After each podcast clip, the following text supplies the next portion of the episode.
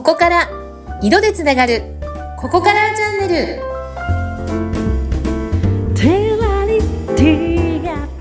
ここから始まるあなただけのサクセスカラーストーリーここからチャンネルですここからスタイリストのバイオレットととかわやえですいつもありがとうございますはい、インタビューを務めさせていただきます。ズッピーこと、ズシヒデツクです。バイオレットさん、はいよろしくお願いします。はいお願いしますはい。うん。まあ、あの、これまでいろいろとお話をしてきたんですけど、ここ最近、何かあの、色についてのね、うん。うん。具体的な、まあ、トークというのがあんまりなかったんですけども、うん。あの今週は、新たに、はい。年も、まあ、うん。変わりましたので、うん。うん、これ放送でね、37回目の放送なんですよ。うん。うん。バイオレットさんがなぜこの色の世界に傾倒して入ってきたかっていうのを、うん。ちょっと復習で改めてお伺いしたいなと思いまして。あそうですか。うん。バイオレットさん、あのー色の世界に入ってきたこの経緯っていうの、ううん。ん、このあたりをちょっとリセットしてゼロからお伺いしたいなっていう感じにしたいと思いますが。いいですね。やっぱりこう年末年始にそこの原点に立ち返るって結構大事なことかもしれないですね。ね、て一応季節のね、変わり目ですからね、やっぱりね。ね。うん節目節目でね。うん。なぜ色の世界にだったんでしたっけ？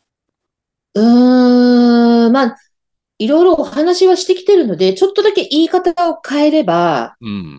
やっぱり両親ですね、結局は。ん？両親。両親。うん、うん。お父さんお母さうん。ん。うん。なんでだろう。これみな、皆さん多分そうじゃないかな、どこかで繋がってんじゃないかなと思うんですけど、はい。うちの場合は、もう父親がうん堅物ですよ、要は一言で言うと。あ、結構厳しい感じ。へうーん、まあ、うん買った方の堅物、要はもう左脳人間で、え。もうステレオタイプのような、うん。うん。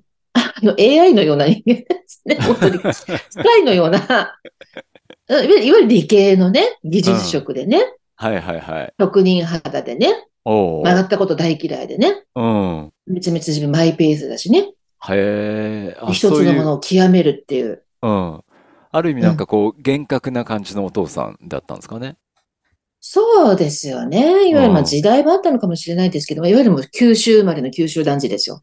あ、そうなんですね。そうです。んもうトトカワっていうのはルーツ鹿児島なんで、ああ、そっか。僕の父親も鹿児島ですよ。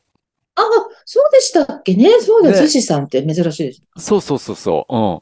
あ、なんか昔そんな話をしたような記憶が今蘇ってきましたけども。うんうんうんうん。そうか、鹿児島だったんですね、お父さんね。はい。そうで出身はね。す。で、じいちゃんばあちゃんも鹿児島ですから、当然、父方のね。うんうん。うんうん。あそこに今ルーツがあって、お墓もあるわけで、トトカワ家のルーツが。へえ、あ、そううなんだ。ん。で、私はそのトトカワっていうのを、まあ、やっぱりこの世に私っていう魂を生み出してくれたのは両親なので、うん。うん。まあ、トトカワ系の、なんでしょうね。まあ、錦に、なんだっけ、旗を飾る。違う違う、故郷に錦を飾るか。旗は立ててないですよ。あ、そっか。たまに変なこと言うんですよ、私ね。なんかね、日本語がおかしくなるんですけど。はい。はい。なので、まあ、トトカワっていう名前で一応やってやろうじゃないかみたいなところでは本とかもずっとトトカワで書いてきたってそういうとこもあるんですけど。ああ、なるほどね。うん。うん。そうか、そうか。まあでも、感謝も込めてね。うんうん。ええ、厳格、厳格な家に、まあ、育って、はい。いきなり色だっていうふうにならないわけじゃないですか。途中に何かこう、経緯あ、があっもちろん。て、もちろんこれが色だって。うん。はい。で、かたややっぱりり母親がうん、すごくあの、もともとすごい五感がすごいなんか鋭いと言いますか、うん手先も器用で、うんうん。ね、本当に美味しいもの美味しいねって、もうかわ素敵なもの素敵ねっていう、こう、すごく感動屋さんうん。だったんですよ。でも本当に道端に咲いてる、こう、のり、のり咲く花になんかいちいち感動してるような。うんうんうん。うん。感性がね、そうなんですよね。ね。うん。だからそういったまあ、今から思うと、ガチガチのそのロジカルな父親と、うん。まあ、左脳ですよね、言ったらね。で、あと、右脳のうん。発達した母親と、うんまあ、その間に生まれたのがこのトトカワ八重という人間で、おーバランスよく整ってるじゃないですか。いやー、でも、あれですよ、もう、ある意味、異質な者たちなので、まあ、ぶつかるわけですよ。うんうん。で、そういう両親とかも全部見てて、小さいうちに。はい。で、その中でやっぱり十人十色っていう言葉に出会うまで、うん。私の中では白か黒しかなかったわけですよね。父親が厳しかったんで。ああ、そっか。イエスかノーかの世界だったんだそう。です。うん戸川家の憲法は父親だったので、うん。まあ時代もそういう時代だったんでしょうけど、もう白と言ったら白だし、黒と言ったら黒だし、うんその間に理由も何もないんだよって、グレーなんかないんだよって世界でずっと生きてきた中で、うん。まあ、23の時に、本当にこう、それこそあの、それまではぬくぬくとね、育ってきちゃったんですけど、はい。社会に出た時にですよ、うん。あれ？と思って、そのやっぱり理想のと現実の世界の狭間にまた苛まされて、なんか自分が持ってたような、まあ、あの、大人の世界と実際違ってですね、うん。社会って。うん。で、その時に、本気の自分探しをしたんですよね。私って何のために生まれてきたのかな？うん。何ができるのかな？うん。何がしたいのかな？うん何ができるのかなっていう。うん。うん。だから本当に狭い、まあ、変な意味での箱入り娘で育っちゃって、白と黒しか知らないね。うん。うんそこで社会に出て初めて10人十色っていうのがあるんだな。白と黒の間にはグレーっていう色もあるし、うん。もう無限の色が広がってるんだなっていうのを初めて知るわけですよね。はいはいはい。いろんな当然価値観にも触れるわけだし。うん。そんな中で自分探しをしていく中で、もう色彩検定っていうのに初めは出会ったんですうーん。あ、そっかそっか。白白黒の世界しか知らなかったんだけど、社会に出てグレーもあるんだと。よ。うん。なんとなくこう、まあその辺は色彩の感覚ですよね。で、世の中に、まあ、いろんな人がいるぞということで、色っていうふうに入ってきたんですか？まあ、今思うとですね、その時はまだそんな急にパンと思わなかったですけど、うんうんうん。まあ、いろんなその価値観とにまず触れたわけですよね。うん。その時に、あ、今までほら、スイッチのオンとオフしか知らなかったので、私。はいはい。イエスかノーか、正しいか正しくないかみたいな。うん間違ってるか間違ってないかみたいな。そんな世界でしか生きてこなかったから、うんあ、スイッチってオンとオフだけじゃなくて、こういうラジオでいうところの周波数じゃないけど、ボリュームですよね、あの、ボリューム。うんがあるんだなっていうことを遅まきながらに知ったわけですよ。うん。なるほど。で、そのところに、まあ、色彩検定っていう、まあ、中吊り広告が目に留まってですね。うん初めは本当に興味だったんですね。え、色ってセンスでしょって、感性でしょって、好き好きの好みの世界じゃないって。うんそれをね、それこそ検定で合格だ、不合格だって出すって、どういうことよみたいな感うじ。ん。確かにね。うん。初めね、嫌な感じがしたんです、正直。そんなね、そうなん。人の感覚とか感性を合格不合格で決めないでよと思ってたんです。うん、確かにわかる。そう言われるは、その通りだと思いますね。うん。ねえだって感性って別に人それぞれいいじゃないですか。うん。それはなんか合格だと不合格だの言われることがなんか面白くなくないですか？うん確かに、あなたの感性は不正解でしたって言われるとね、おいおいね。なんかね、ちょっと嫌な感じしますよね。だから初めはそういうちょっとこう、斜めの感じですよ。斜めの感じから。車に構えて。そう、入ったんですよ。うんそしたらですよ、いや、感覚感性じゃないんだ、色って、と思って。うん。あれ？この、まさにあの、父親みたいな、その、ロジック、理屈理論ロジックみたいのがあるんだ。で、しかも知らない間に、こんなに人間って心と体、色によって影響されてたの？とか、うん。うん、いうことを、今ロジカルに知ったわけですよね。うん。そこでもう目の前の、本当グレーだった日常がうん、違った色に見えてきたみたいな感じですね。ああ、そうか、そうか。うん、当たり前に見えてた色って、こんな風に意味を持ってたわけってうん。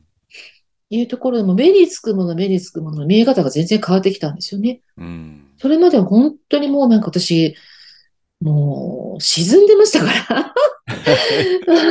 この社会の現実というものに。そうなんですか。ううん。ん。うんだって当時はまだあれですよ。あの、男性の職場の机の上にはもう灰皿があってですよ。そこで座りながら、みんな、タバコ吸いながら、うんうん。で、女子はそんな上司にこお茶を入れ、みたいな。うん。で、上司のテーブルを拭き、みたいな、うん。いう時代でしたよ、まだ。そうですよね。でもそう考えると時代って本当変わりましたね。変わりましたよ。もう女性はうん。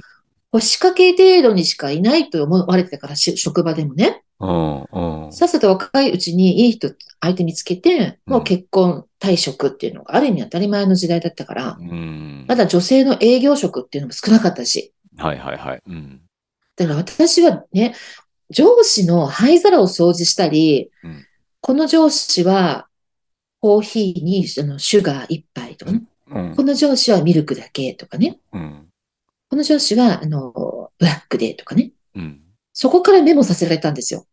そうか、そうか。あもうそういう社会人経験を経験してきたんですね。うん。時代だよね。今の人わかんないよね、きっとね。私はでも、こんなことをやるために、うん。あの、大学まで行ったんじゃないぐらいに思ってたんで、うん。